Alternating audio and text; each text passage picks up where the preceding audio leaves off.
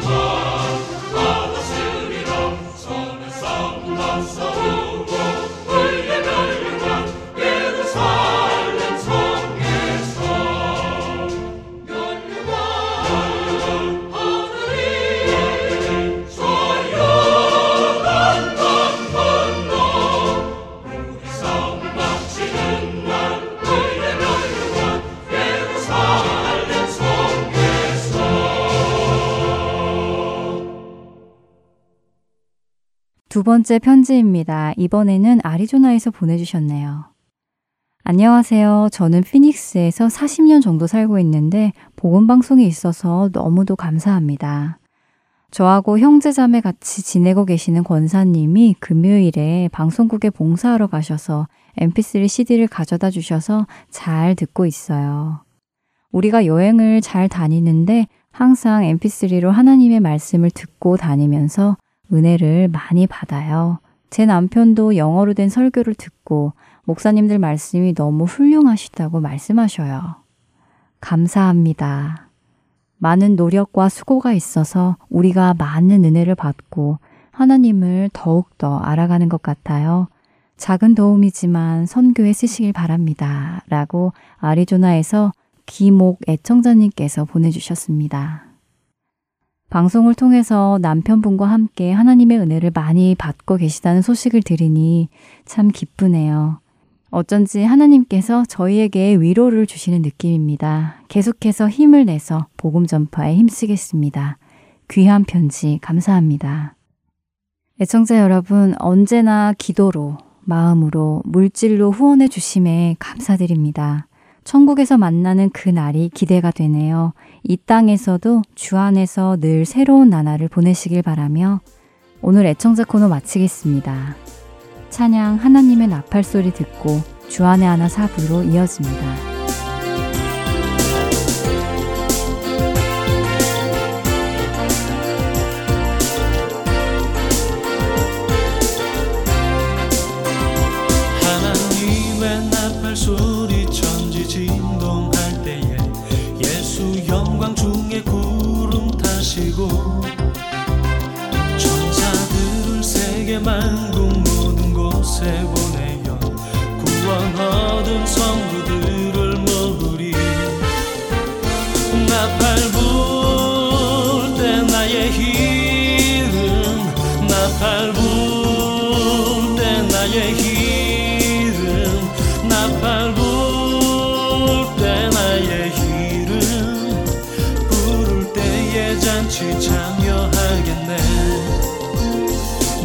속에 잠자던 자 그때 다시 일어나 영화로 부활 승리 얻으리.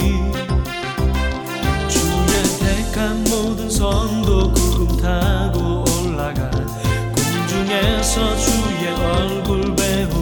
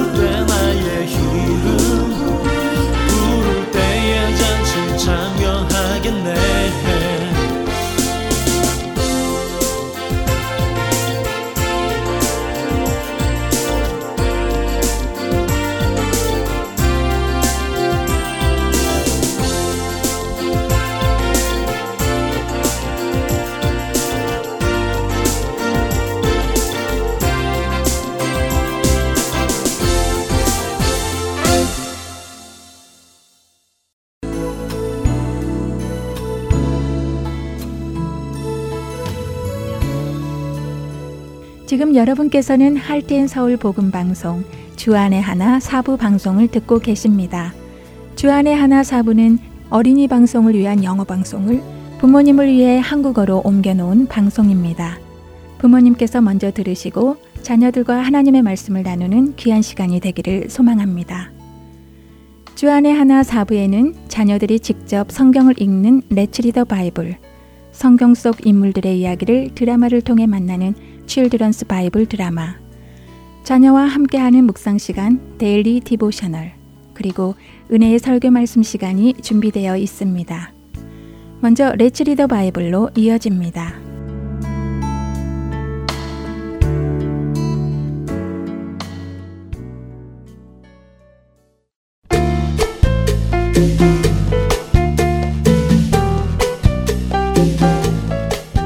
여러분 안녕하세요. 레츠 리더 바이블 진행의 한매진입니다.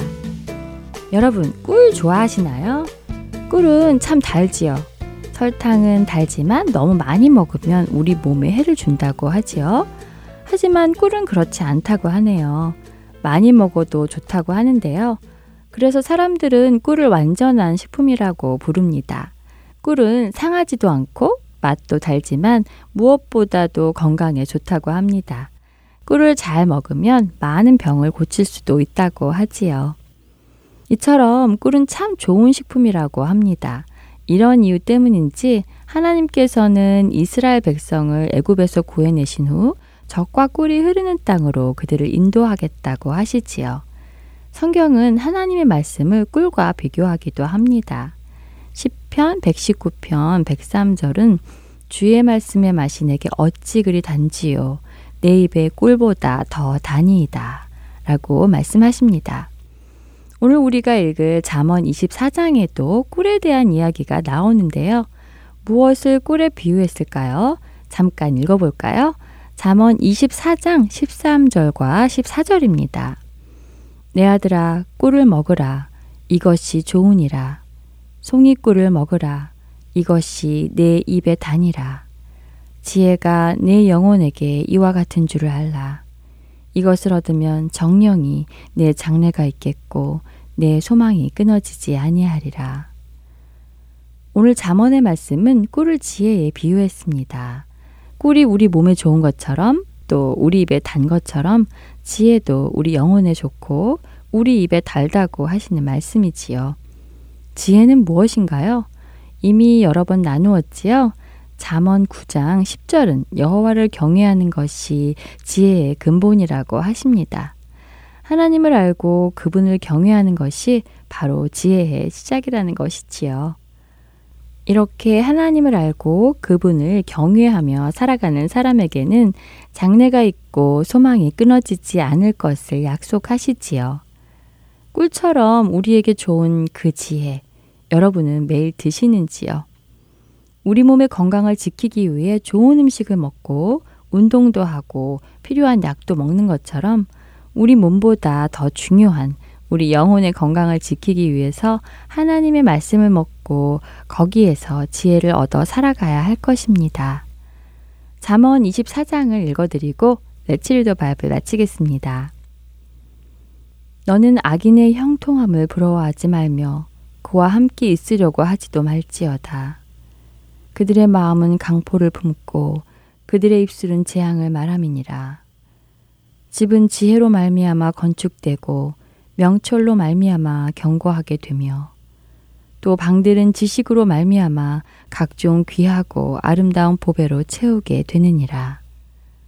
지혜 있는 자는 강하고 지식 있는 자는 힘을 더하나니 너는 전략으로 싸우라 승리는 지략이 많음에 있느니라. 지혜는 너무 높아서 미련한 자가 미치지 못할 것이므로 그는 성문에서 입을 열지 못하느니라. 악행하기를 꾀하는 자를 일컬어 사악한 자라 하느니라. 미련한 자의 생각은 죄요. 거만한 자는 사람에게 미움을 받느니라. 네가 만일 환란 날에 낙담하면 네 힘이 미약함을 보임이니라. 너는 사망으로 끌려가는 자를 건져주며 살육을 당하게 된 자를 구원하지 아니하려고 하지 말라. 네가 말하기를 나는 그것을 알지 못하노라 할지라도 마음을 저울질하시는 이가 어찌 통찰하지 못하시겠으며 내 영혼을 지키시는 이가 어찌 알지 못하시겠느냐. 그가 각 사람의 행위대로 보응하시리라. 내 아들아 꿀을 먹으라 이것이 좋으니라. 송이 꿀을 먹으라 이것이 내 입에 다니라. 지혜가 내 영혼에게 이와 같은 줄을 알라. 이것을 얻으면 정령이 내 장래가 있겠고 내 소망이 끊어지지 아니하리라. 악한 자여 의인의 집을 엿보지 말며 그가 쉬는 처소를 헐지 말지니라. 대저 의인은 일곱 번 넘어질지라도 다시 일어나려니와 악인은 재앙으로 말미암아 엎드러지느니라. 네 원수가 넘어질 때 즐거워하지 말며 그가 엎드러질 때 마음에 기뻐하지 말라. 여호와께서 이것을 보시고 기뻐하지 아니하사 그의 진노를 그에게서 옮기실까 두려우니라. 너는 행악자들로 말미암아 분을 품지 말며 악인의 형통함을 부러워하지 말라. 대저 행악자는 장래가 없겠고 악인의 등불은 꺼지리라. 내 아들아 여호와와 왕을 경외하고 반역자와 더불어 사귀지 말라. 대저 그들의 재앙은 속히 임하리니 그 둘의 멸망을 누가 알랴. 이것도 지혜로운 자들의 말씀이라. 재판할 때 낯을 보아주는 것이 옳지 못하니라. 악인에게 내가 옳다 하는 자는 백성에게 저주를 받을 것이요. 국민에게 미움을 받으려니와 오직 그를 견착하는 자는 기쁨을 얻을 것이요. 또 좋은 복을 받으리라. 적당한 말로 대답함은 입맞춤과 같으니라. 네 일을 밖에서 다스리며 너를 위하여 밭에서 준비하고 그 후에 네 집을 세울지니라. 너는 까닭 없이 네 이웃을 쳐서 증인이 되지 말며 네 입술로 속이지 말지니라. 너는 그가 내게 행함 같이 나도 그에게 행하여 그가 행한 대로 그 사람에게 갚겠다 말하지 말지니라. 내가 게으른 자의 밭과 지혜 없는 자의 포도원을 지나며 본즉 가시던 뿔이 그 전부에 퍼졌으며 그 지면이 거친 풀로 덮였고 돌담이 무너져 있기로 내가 보고 생각이 깊었고 내가 보고 훈계를 받았노라. 네가 좀 더 자자, 좀 더 졸자, 손을 모으고 좀 더 누워 있자 하니 내 빈궁이 강도같이 오며 내 궁핍이 군사같이 이르리라. 다음 시간에 뵙겠습니다. 안녕히 계세요.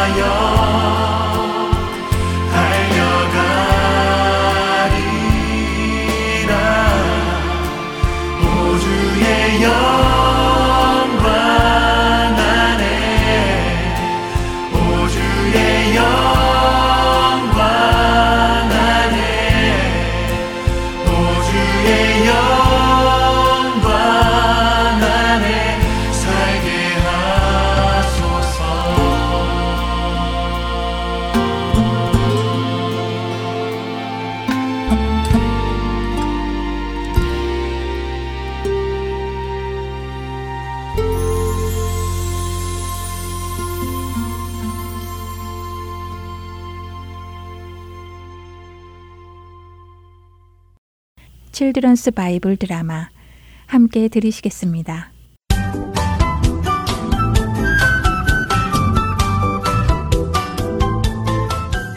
애청자 여러분 안녕하세요. Children's Bible 드라마 에스더 편 진행의 박윤규입니다. 바사 제국의 아하수에르 왕은 6개월간 127개 지역의 관리들을 위한 잔치를 마친 후 잔치를 베푸느라 수고한 백성을 위해 일주일간의 잔치를 벌였습니다. 잔치의 마지막 날 아름다운 와스디 왕비를 사람들에게 보여주고 싶어 채비를 하여 나오라고 명령했지만 와스비 왕비는 왕의 명령을 따르지 않았죠. 자신의 명령을 듣지 않은 와스디 왕비에게 화가 난 아하수에로 왕은 그녀를 왕비의 자리에서 내려오게 하고 127개의 지방 모든 곳에서 남편들이 가장의 권위를 세우고 자기 집을 다스리도록 하는 조서를 내렸습니다. 하지만 시간이 지나자 아하수에로 왕의 화는 가라앉게 되었고 자신이 홧김에 행한 일에 마음이 무거워졌습니다. 음, 내가 그날 술을 많이 마셔서 너무 심한 일을 했군. 와스디 왕비에게 그렇게까지 한 것은 미안한 마음이 드는군. 하지만 어쩌겠나. 나는 대바사 제국의 왕인데 내가 이미 명령하여 그녀를 배하고 전국 방방곡곡에 조서까지 내렸으니 다시 왕비를 불러오는 것은 내 체면이 서지 않겠지. 왕의 얼굴에 근심이 가득하자 왕의 마음을 눈치챈 한 신하가 야하수에로 왕에게 제안을 합니다. 왕이시여, 와스디 왕비께서 더 이상 왕비가 아니시니 새로운 왕비를 찾는 것이 어떠하십니까? 전국 방방 곳곳에 있는 아름다운 처녀들을 모두 이곳 수상궁으로 불러오게 하여 그들의 몸을 아름답게 가꾸게 한 후 왕께 보여드리겠사옵니다. 왕께서는 그 중에서 마음이 드는 여자를 택하셔서 와스디 왕비 대신 왕비로 삼는 것이 어떠시겠습니까? 호, 그거 아주 좋은 생각이구나. 당장 시행하도록 하라. 이런 일이 벌어지고 있던 아하수에로의 수산성에는 모르드게라고 하는 유다 사람이 살고 있었습니다. 그는 베냐민 지파 사람으로 전에 바벨론의 느부갓네살 왕이 예루살렘에서 이스라엘 백성을 포로로 끌고 올 때 포로로 끌려온 사람이었습니다. 이 모르드게에는 에스더라고 하는 삼촌의 딸이 있었습니다. 그녀의 부모가 죽자 모르드게는 자신의 사촌인 에스더를 딸처럼 키우며 돌보았죠. 에스더는 얼굴이 곱고 아름다웠습니다. 왕께서 내리신 조서이다. 다들 물러나라. 어머머, 저게 뭐야? 어머나, 왕께서 왕비를 뽑는다고 하시네. 나도 한번 도전해 볼까? 음, 아수에로 왕이 아름다운 왕비를 새로 찾고 있다고? 우리 에스더는 얼굴이 곱고 아리따우니 에스더에게 기회가 있을지도 모르겠군. 어서 가서 알려주어야지.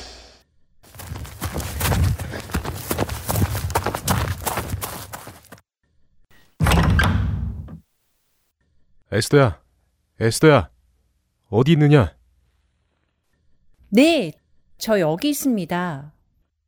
에스더야, 내가 궁전 근처에 갔다가 왕이 내리신 조서를 보았는데, 아, 글쎄, 왕께서 새로운 왕비를 찾는다고 하시는구나.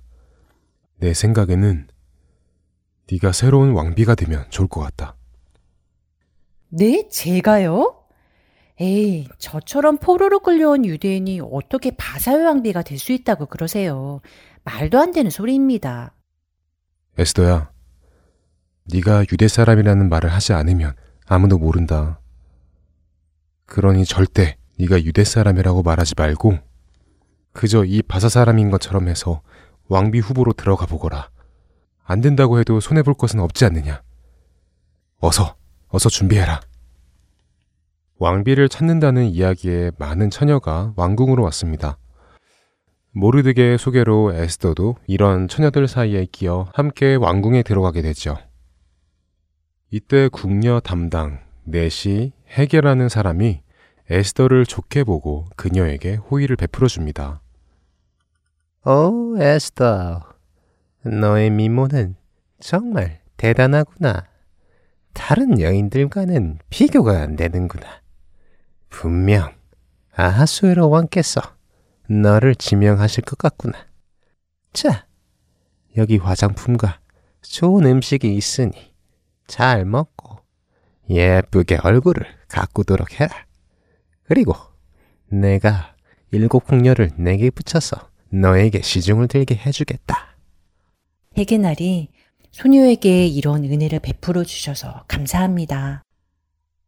해게는 에스더와 에스더의 궁녀들을 가장 좋은 별궁으로 옮깁니다.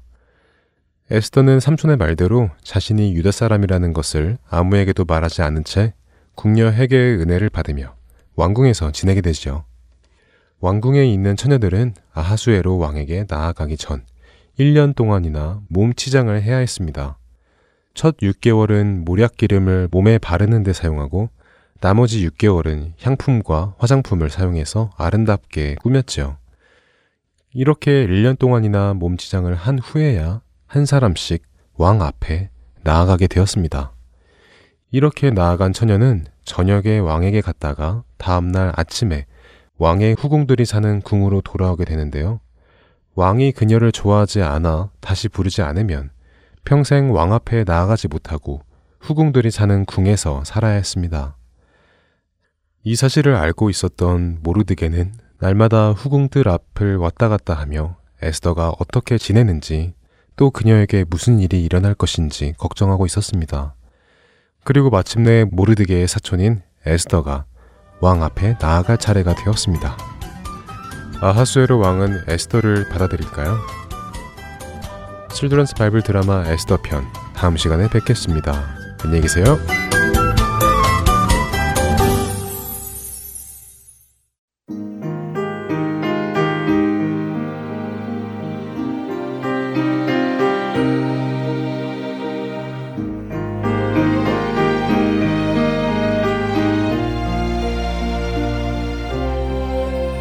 나의 갈 길 다가도록 예수 인도하시니 내 주 안에 있는 긍휼 어찌 의심하리요?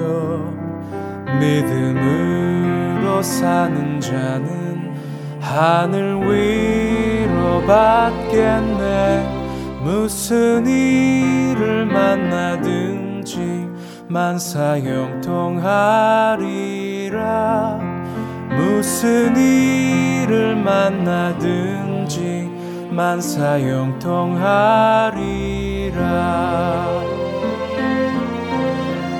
나의 갈 길 다가도록 예수 인도하시니 어려운 일 당한 때도 족한 은혜 주시네. 나는 심히 고담하고 영혼 매우 가라나 나의 앞에 반석에서 샘물 나게 하시네. 나의 앞에 반석에서 샘물 나게 하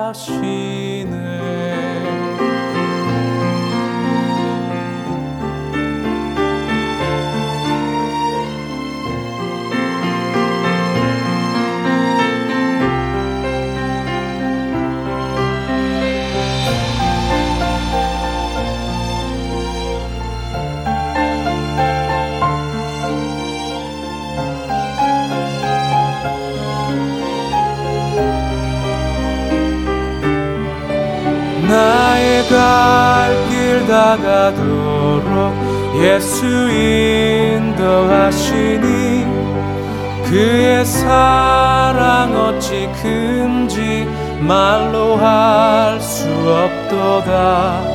성령 감화 받은 영혼 하늘 날아갈 때에 영영 부를 나의 찬송 예수 인도하셨네. 영영 부를 나의 찬송. 예수 인도하셨네.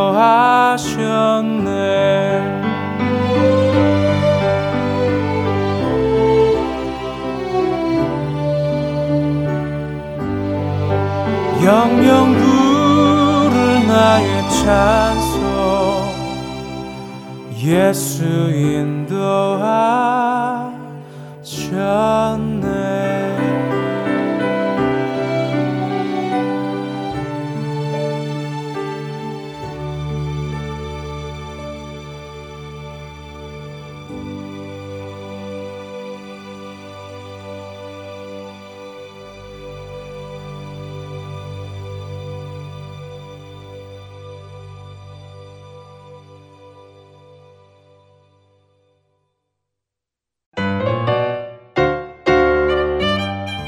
안녕하세요. 기도하는 엄마들 국제여성 기도 모임 Moms in Prayer International Ministry의 한국인 디렉터 데보라 조이입니다.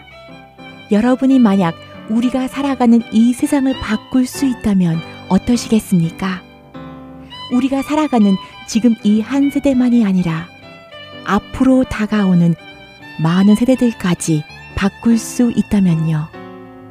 기도하는 엄마들 국제여성 기도 모임은 엄마들이 함께 모여서 살아있는 하나님의 말씀 위에서 한 마음으로 기도할 때 능력의 하나님께서 사람의 마음을 만지시고 움직이심으로 다음 세대까지 변화시키시고 온 열방을 영원히 변화시키실 수 있음을 믿습니다.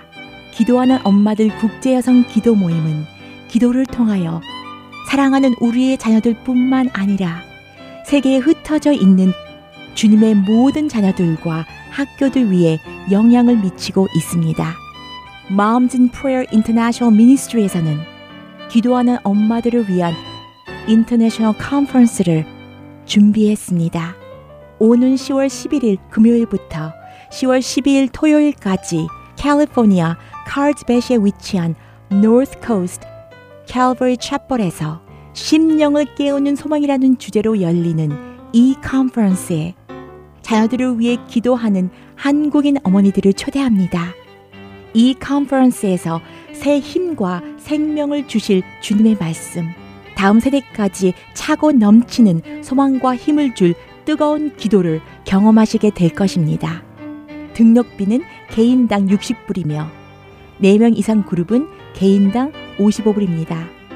등록비에는 워크샵과 본 행사 입장료, 토요일 점심과 행사 자료들이 다 포함되어 있습니다.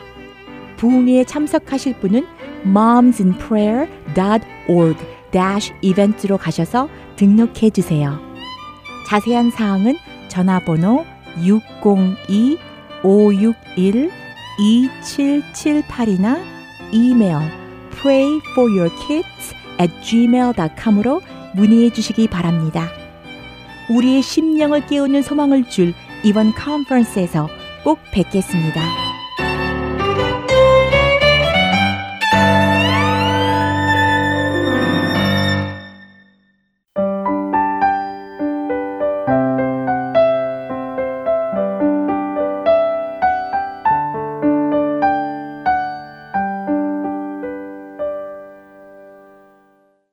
이어서 Daily Devotional 보내드립니다.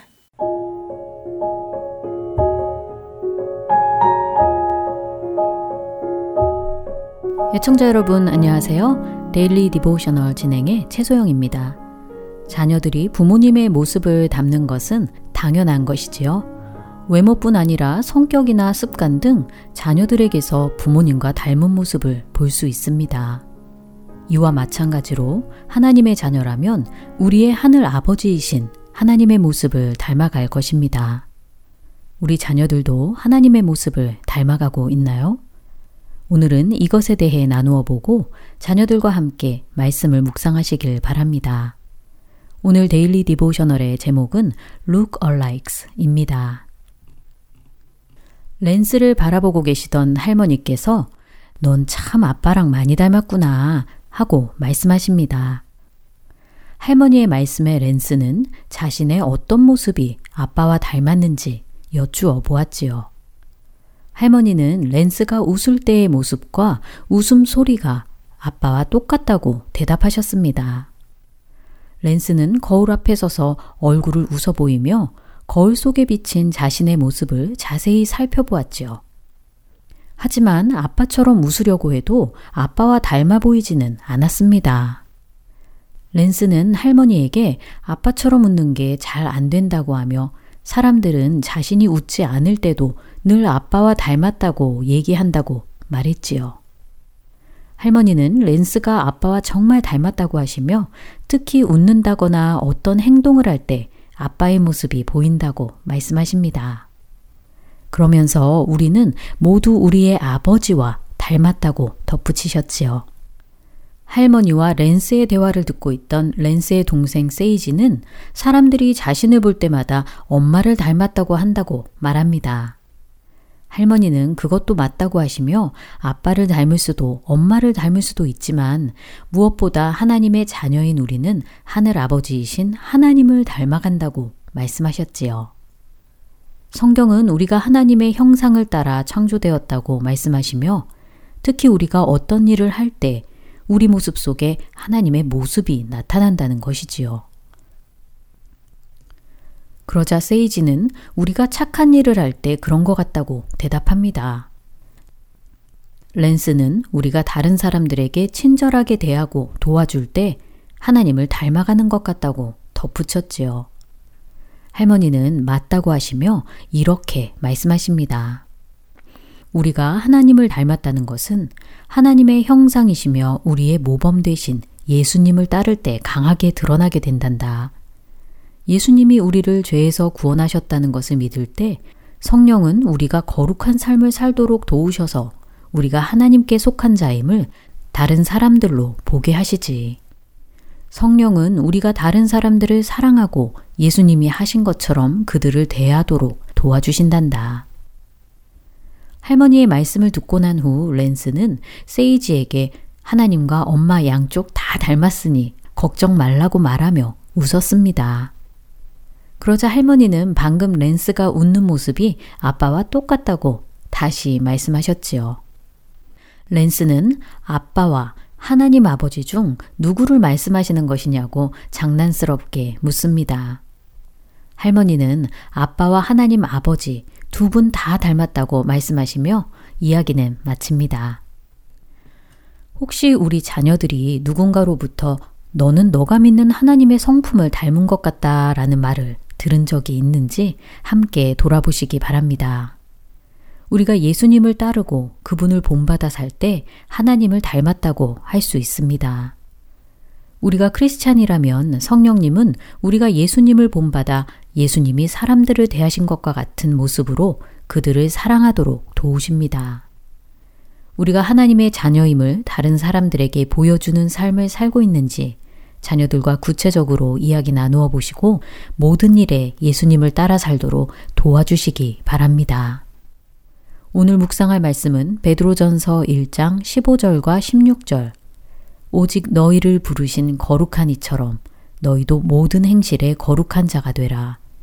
기록되었으되 내가 거룩하니 너희도 거룩할지어다 하셨느니라. 입니다. 우리를 거룩하게 하시려고 구원하신 하나님의 뜻을 기억하며 예수님을 따라 사는 우리 자녀들 되길 소망하며 데일리 디보셔널 마칩니다. 안녕히 계세요.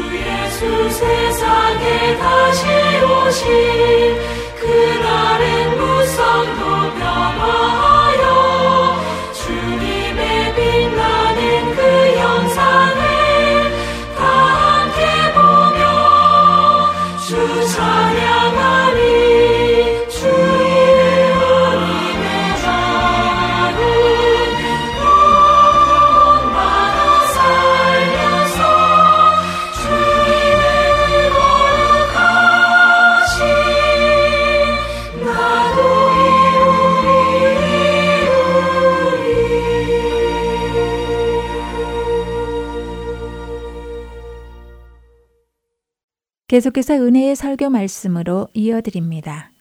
오늘은 롤스 캐롤라이나 그린스보로 한인 장로교회 한일철 목사님께서 이사야서 6장 1절에서 8절의 본문으로 이사야의 길 보자라는 제목의 말씀을 전해 주십니다.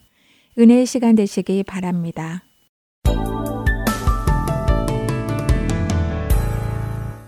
얼마 전 뉴스를 보니 세계 곳곳에서 비어있는 유령 도시들이 늘어나고 있다고 합니다. 사람들이 거의 살지 않는 지역이 되었기 때문에 마치 유령이 나올 것처럼 음산하고 그래서 사람들은 그런 도시를 싫어하여 계속해서 떠나다 보니까 비어 있는 도시가 된 것입니다. 여러분 가게에도 손님으로 분배해야지 썰렁하게 비어 있으면 싫어합니다. 좋아할 사람 아무도 없죠. 그런 손님이 많아야 좋지 않겠습니까?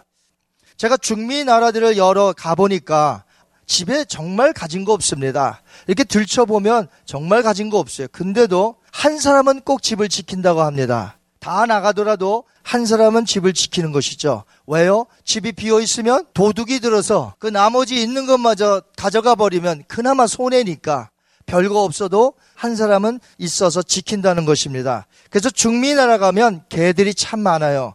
개들이 왜 많으냐면 자기 집들을 다 지키는 겁니다. 미국에서 늘어나는 현상 중에 하나가 교회당이 점점 비어가고 있다고 합니다. 이미 영국이나 유럽에서는 교회당이 텅텅 비기 시작한 지가 꽤 오래되었지만 미국도 그 뒤를 따라서 지금 교회당이 점점 비어가고 있습니다. 이처럼 비어 있는 것을 싫어하지만 딱 한 가지 비어 있는 것이 절대적으로 좋은 것이 하나 있습니다. 그것은 바로 예수님의 빈 무덤이 되겠습니다. 예수님의 무덤이 비어 있다는 것이 무슨 뜻입니까? 예수님이 죽음 가운데서 계속해서 그 무덤에 머물러 있지 아니하시고 부활하시어 영원한 곳에 우리를 통치하시고 계신다는 살아 계신다는 이 기독교의 핵심이 바로 뭐냐? 빈 무덤이라는 것이에요. 빈 것이 좋지 않지만 예수님의 빈 무덤만큼은 절대적으로 좋다는 것입니다. 그런 면에서 오늘 우리가 살펴보고자 하는 이사야 선지자, 그도 그때에 비어 있는 것 하나를 보고 마음이 염려와 근심과 두려움에 사로잡히고 있었습니다. 두려움은 무엇일까요? 그동안 남한국 유다를 오랜 기간 동안의 태평성대로 이끌었던 왕이 있었는데 바로 우시야 왕입니다. 이 우시야 왕이 죽음으로 그 보좌가 비어 있었다는 것이에요. 우시아는 주전 791년에서 739년까지 무려 52년간을 통치했던 왕이었습니다. 우시아의 이름의 뜻이 나의 힘은 여호와다. 아주 좋은 이름이죠. 우시아. 그 이름의 뜻대로 하나님은 그를 도우셔서 주변 국가에 그의 이름이 퍼지게 만드셨습니다. 솔로몬 시대처럼 번영하였고요. 활력이 넘치던 평화의 시기였습니다. 국방은 광화되어 다른 나라가 넘볼 수 없는 막강한 나라가 되었고요. 남한국 도시들과 망루 건설이 계속해서 일어났습니다. 우물공사 그리고 목축업 그리고 농업을 장려하여서 남한국 유다는 그야말로 보기 드물게 오랜 기간 동안 태평성대를 이루었던 것입니다. 하지만 인간의 인생사를 살펴보면 어떻습니까? 모든 것이 잘 될 때 교만합니까? 계속 겸손합니까? 교만하지요. 그래서 우시아도 강해지면서 나라가 부강해지고 모든 것이 좋아질 때에 그만 교만해져서 하나님께 범죄하였다고 성경은 말합니다. 제사장만이 드릴 수 있는 이 성전 제사를 자신의 왕의 고난으로 분양재단 위에 향을 피우려고 했다는 것이에요.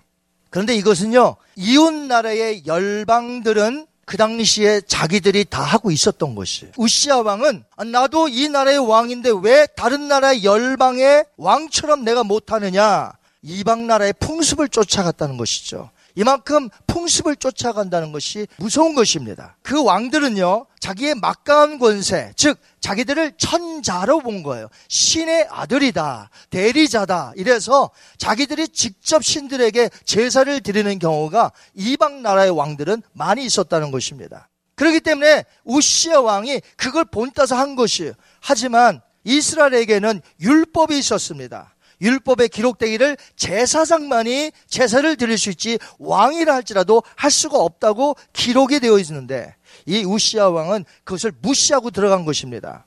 그때 제사장이 누구냐면 아사랴라는 사람이 있는데 용맹한 제사장 80명과 더불어 우시아 왕이 들어오는 것을 전적으로 막았던 거죠. 그런데 왕에게 경고한 것을 무시하고 우시아 왕은 자신을 막는 제사장들에게 대노합니다. 그때 여호와께서 우시아 왕을 치심으로 문둥병, 나병이 걸린 거예요. 우시아 왕이 죽는 날까지 약 8년간 별궁에서 나병 환자로 지낼 때에 그의 아들 요담이라는 아들이 잠시 비어 있는 보좌에서 섭정을 하여 친히 왕이 된 게 아니라 섭정하여 백성을 다스렸으니 보좌가 비어 있는 것이죠. 우시아는 왕이면서도 왕들의 묘실에 묻히질 못하였다고 성경은 기록하고 있습니다. 그런데 근래에 우시아 왕의 묘판이 발견된 것입니다. 가로 35cm, 세로 34cm, 두께 9cm의 석회석판인데 네 줄의 아람어로 이렇게 기록이 되어 있어요. 여기 유다 왕 우시아의 뼈가 옮겨졌다. 열지 마라. 문둥병으로 인해서 왕의 묘실에 묻히지 못했다고 성경은 기록했거든요. 그런데 그 묘판이 근래에 발견된 것입니다. 이처럼 발견된 묘판으로 인해서 성경이 사실임을 다시 한번 증명한 것이라는 것이죠. 그러므로 여러분 성경을 의심하면 안 됩니다. 성경은 사실이요 진리인 줄 믿습니다. 그동안 52년 동안 이 남한국을 그나마 잘 다스렸던 왕이 마지막 부분에 교만하여 문둥병이 들었고 그래서 보좌는 비어 있는 채 별궁에서 죽었으니 이사야는 매우 위태로운 남한국 신세를 본 것이에요. 염려와 두려움 가운데 낙심 속에 있었던 것입니다. 전설에 의하면 이사야 선지자는 우시아 왕과 사촌 형제간이라고 합니다. 요아스 왕의 손자가 되는 이사야, 즉 혈통 관계에 있었던 것이 우시아와 그래서 더더욱 우시아가 없는 이 빈 보좌를 이사야는 낙심했는지도 모르겠습니다. 이렇게 비어 있는 보좌로 인하여서 낙담하고 있는 이사에게 어느 날 환상이 주어집니다. 우리 이사에서 6장 1절 볼까요? 우시아 왕이 죽던 해에 내가 본즉 주께서 높이 들린 보좌에 앉으셨는데 그의 옷자락은 성전에 가득하였고 아멘. 이 놀라운 환상을 통해서 이사에게 주신 하나님의 메시지는 무엇일까요? 이것은 이사야에게나 그리고 오늘 이 시대를 살아가는 우리에게 힘들게 살아가는 우리에게 동일한 메시지라는 것이에요. 그 어떤 힘든 시기에도 하나님의 답은 한결같이 동일합니다. 그것은 바로 하늘의 보좌에 전능하시고 영원하신 하나님께서 앉아서 지금 이 세상을 통치하고 계신다는 메시지인 것이에요. 염려와 낙심에 있었던 이사야처럼 여러분은 오늘 어떻게 살고 계십니까? 여러분도 어떤 일로 인하여 오늘 낙심과 염려와 두려움에 사로잡히진 않았습니까? 회사에서 실직을 했으니 이제 내가 어떻게 살아야 할 것인가? 건강에 이상이 생겼으니 이제 나는 어떻게 될 것인가? 경제 위기가 닥쳤으니 이제 나는 어떻게 될 것인가? 잘 풀리지 않는 나는 하는 것마다 안 되는 나는 앞으로 어떻게 될 것인가? 예수님이 여러분의 처지를 모르실까요? 복음성 중에 이런 찬양이 있습니다.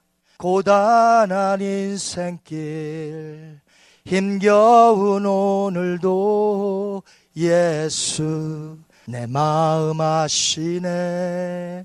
지나간 아픔도 마주할 세상도 예수 내 마음 아시네. 하루를 살아도 기쁨으로 가리 예수 늘 함께 하시네. 후회도 염려도 온전히 맡기리. 예수 늘 함께 하시네. 고단하시죠? 힘겨운 인생길. 오늘 힘겨운 오늘도 예수 내 마음 아시네. 여러분 믿으십니까? 지나간 아픔도 마주할 세상도 예수 내 마음 아시네. 하루를 살아도 기쁨으로 살리 예수 늘 함께 하시네. 후회도 염려도 온전히 맡기리 예수 늘 함께 하시네. 그렇습니다. 예수님 우리를 아십니다. 우리와 함께 하십니다. 이사야처럼 우리도 앞날에 대해 두려워하고 낭망하며 염려하고 있을 때 오늘 우리에게 주시는 메시지는 동일한 것입니다. 제가 이 찬양을 오늘 좀 여러분에게 불러드리기 위해서 유튜브를 계속 보는데 젊은이들이 모였어요. 한국의 오늘날 젊은이들의 앞날이 얼마나 불투명합니까? 짭을 얻고 싶어도 짭이 없고 내 인생 어떻게 될 것인지 이 찬양을 부르는데 구구절절이 너무나 마음에 와 닿나 봐요. 청년들이. 왜? 자기 말이니까. 자기 말이. 앞이 안 보여요. 힘겨워. 고달픈 인생길. 20대인데, 20대. 고달픈 인생길이에요. 그러니까 이 찬양, 이 구절이 마음에 와 닿는지 다들 숙연하게 이 찬양을 부르는데 I can tell. 볼 수가 있어요. 아, 지금 힘들구나. 어렵구나. 지금 낭망하고 있구나. 좌절 속에 있구나. 여러분은 어떻습니까? 여러분의 미래는 불투명하십니까? 내가 어찌 나가야 할까? 알지 못하는 염려와 두려움이 있습니까? 그렇다면 이사야에게 보여주셨던 이 보좌에 대한 환상은 바로 오늘 우리에게 보여주시는 환상이라는 것이에요. 보좌는 비어 있는 것이 아니라고 말씀하십니다. 오직 전능하시고 능력이 많으신 주께서 높이 들린 보좌에 영원토록 앉아 계시며 그의 옷자락은 성전에 가득하다고 이사야는 비전을 보았어요. 우시아의 보좌는 높지 않았습니다. 그가 보좌에 앉아도 그에 끌리는 옷자락은 보좌에서 약간 튀어나왔을 정도였지 넓은 그 왕이 거하는 방에 넘치질 않았어요.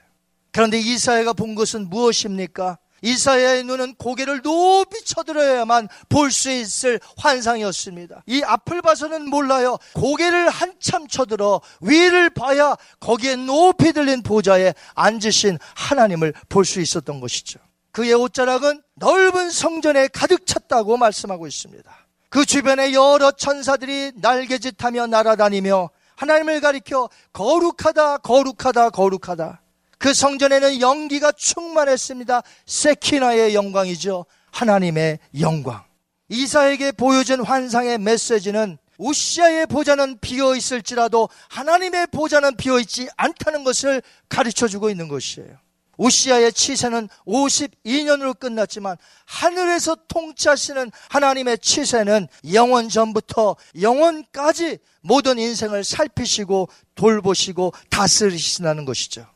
이미 다윗은 왕으로서 살 때에 이렇게 오래전에 고백을 했습니다. 시편 103편 19절 한번 읽겠습니다. 여호와께서 그 보호자를 하늘에 세우시고 그의 왕권으로 만유를 다스리시도다. 아멘.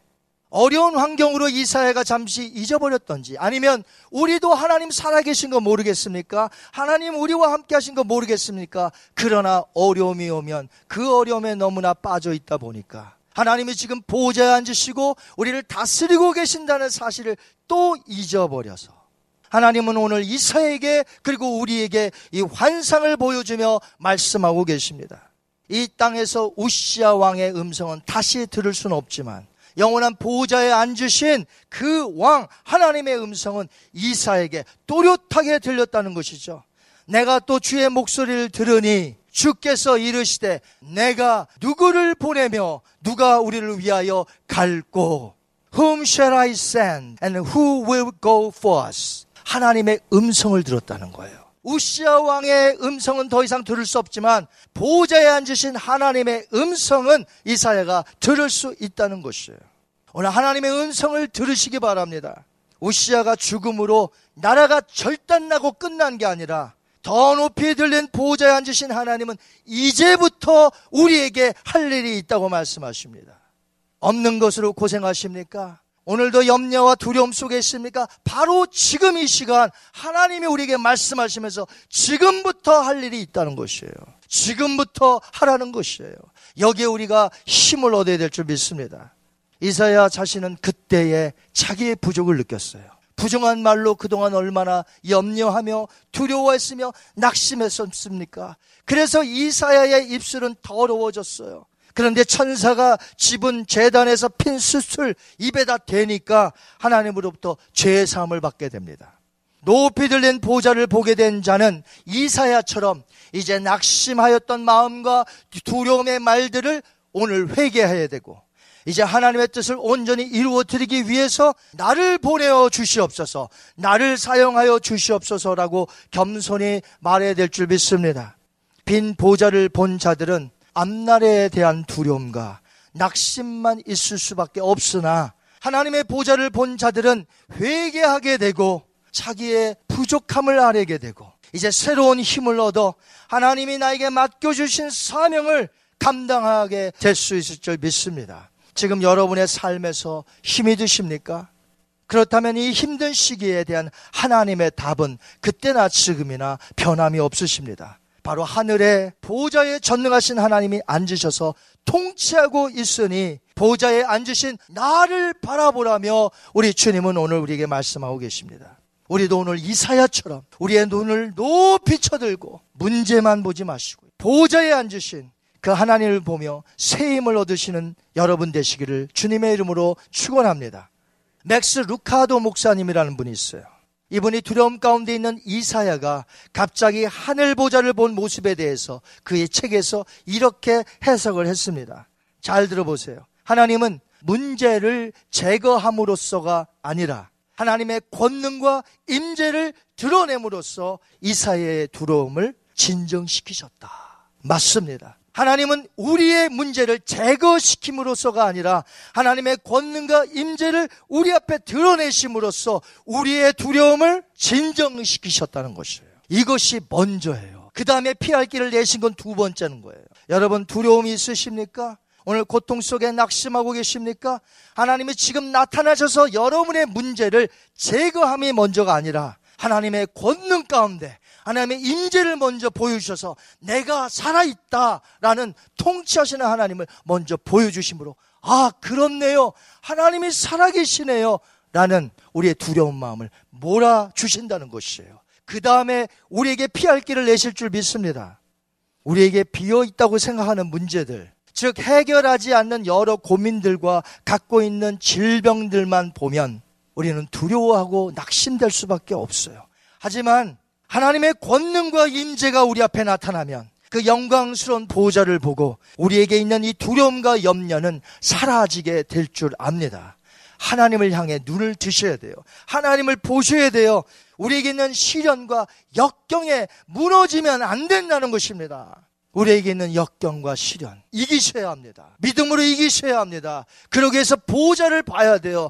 오늘도 통치하시며 우리와 함께 하시는 하나님을 봐야 내가 이길 수 있지 않겠습니까? 전쟁터에서 제일 중요한 게 사기죠, 사기. 사기가 한번 꺾이면 끝난 겁니다. 우리가 살아갈 때에 어려움 속에 문제 앞에 내 마음이 무너져 내릴 때 끝난 거예요, 여러분. 그러나 하나님이 계시고 보좌를 볼 때에 나의 마음속에 있는 두려움을 내몰아낼 때에 거기에는 반전이 있고 거긴 놀라운 역사가 일어난다는 것이에요. 하나님의 통치와 섭리는 실수가 없으십니다. 왜냐하면 하나님은 왕이시며 절대 군주이시며 최고의 통치자이시며 역사의 지배자가 되시기 때문에 그분에게는 실수와 실패란 없습니다. 사실 우리에게는 이사야 때보다 더 확고하게 드러난 진리의 계시가 있습니다. 그것은 우리 죄를 위하여 죽으시고 사망 것을 깨뜨리시고 부활하심으로 하나님 보좌 우편에 앉아 계신 예수님이 우리에게는 있다는 것이에요. 히브리서 저자가 예수님의 보좌에 대해서 무엇이라 말했습니까? 히브리서 12장 2절 말씀. 예수는 그 앞에 있는 기쁨을 위하여 십자가를 참으사 부끄러움을 개의치 아니하시더니 하나님 보좌 우편에 앉으셨느니라. Sit down at the right hand of the throne of God. 우리 예수님이 하나님의 보좌 우편에 앉아 계신다. 통치하고 계신다. 반모섭에 유배되었던 사도 요한도 이사야 선지자처럼 하늘의 문이 열리고 계시를 보게 돼요. 그것이 요한계시록이죠. 근데 거기 보니까 보좌에 앉으신 하나님을 보게 됩니다. 그리고 마지막 부분에는 백보좌에 앉아 모든 인류를 심판하시는 예수 그리스도를 보게 되죠. 만왕의 왕. 이것은 하나님은 세상을 통치하시는 분만이 아니라 마지막 날의 모든 자들을 공의로운 심판으로 심판하시는 분임을 우리에게 가르쳐 주고 있습니다. 그렇게 오늘 우리는 다른 것을 보지 마시고요. 오로지 보좌에 앉으신 예수 그리스도를 봄으로 이 세상에서 힘을 얻어 우리가 나가야 될 줄 믿습니다. 우리가 보좌에 앉으신 예수님만 바라봐야 할 것을 가르쳐 주는 하나의 실화가 예전에 영국에서 일어났었습니다. 우리가 잘 아는 대로 영국은 왕이 통치하는 나라이죠. 지금은 내각 중심으로 총리가 국정을 운영하지만 아직도 현재 국가 원수는 왕입니다. 영국의 역사 가운데 처음이자 마지막으로 덴마크 출신인데 영국 왕이 있었어요. 이름이 크누트라는 왕이었습니다. 이 사람에게는 대왕이라는 이름이 붙여요. 호칭이. 왜냐하면 영국 왕과 덴마크 왕을 겸하여 나라를 통치했어요. 그뿐만이 아닙니다. 10년 뒤에는 바이킹까지 제압을 해서 노르웨이 왕까지 자리에 올라갑니다. 이 크누트라는 대왕은 덴마크, 영국, 노르웨이 이렇게 영국 왕으로서 세 나라의 왕권을 가지고 있었던 사람이에요.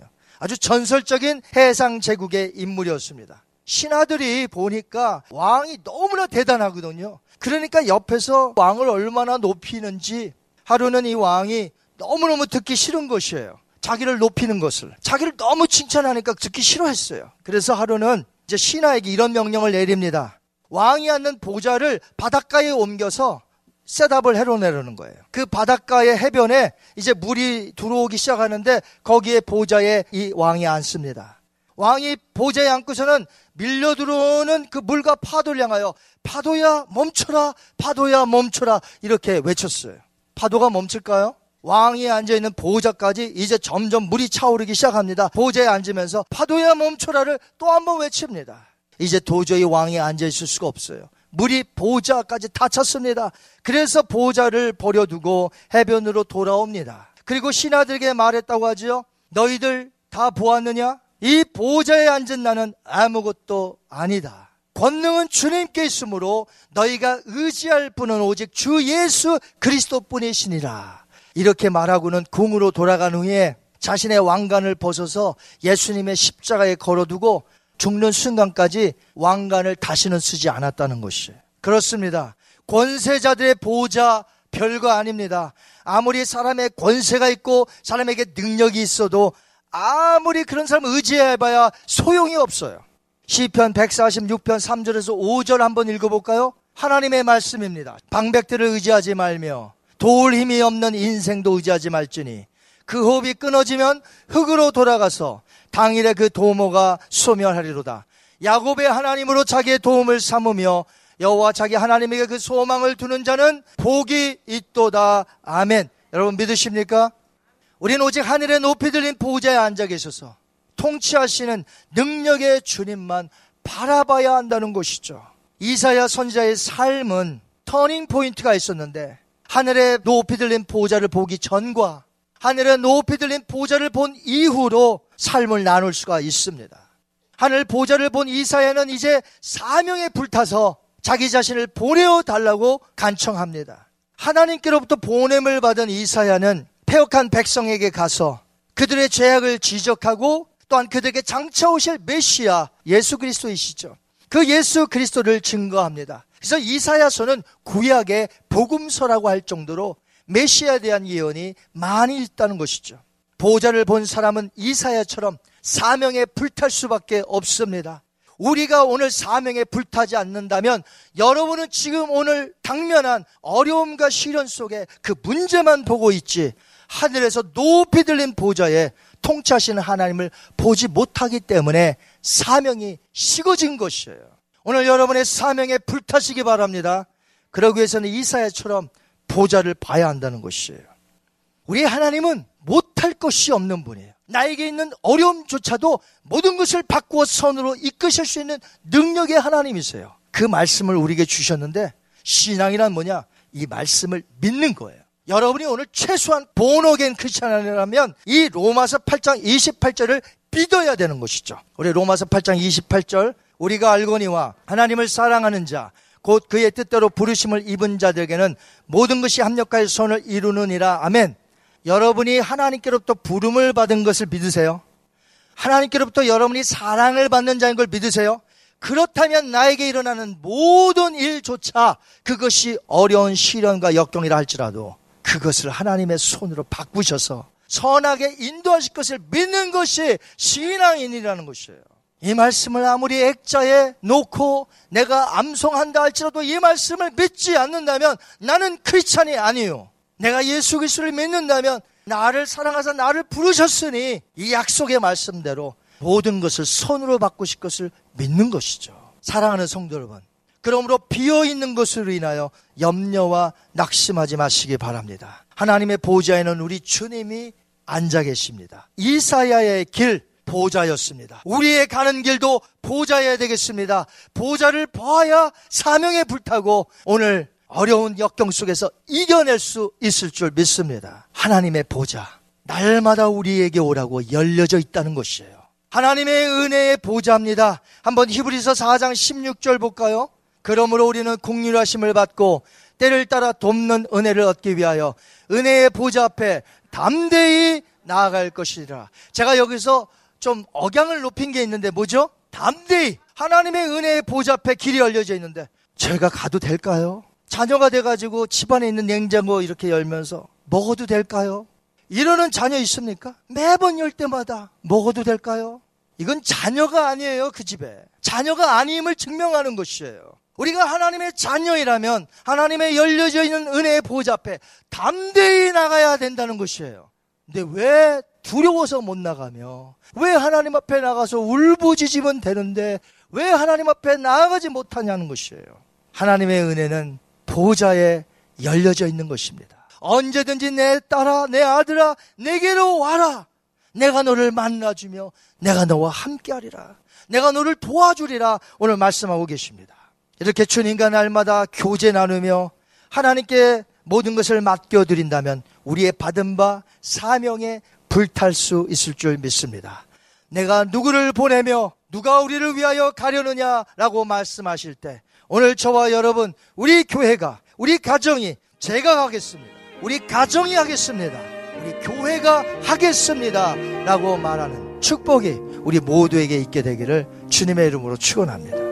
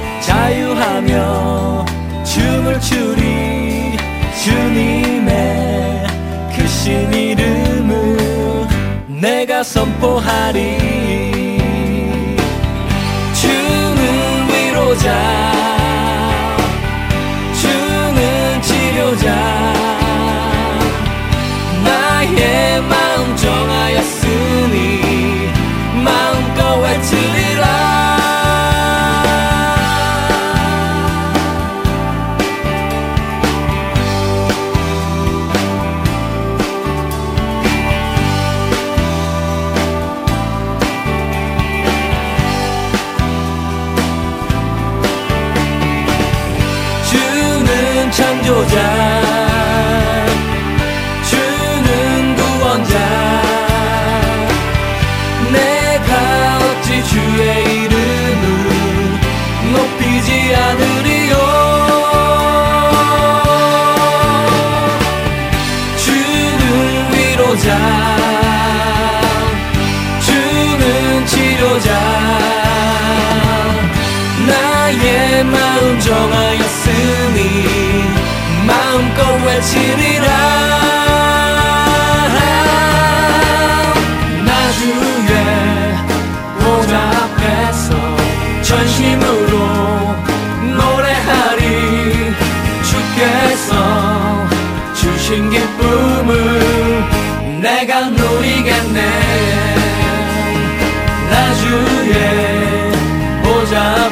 앞에서 자유하며 춤을 추리 주님의 크신 이름을 내가 선포하리.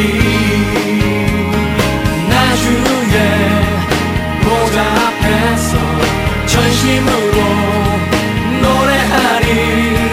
주께서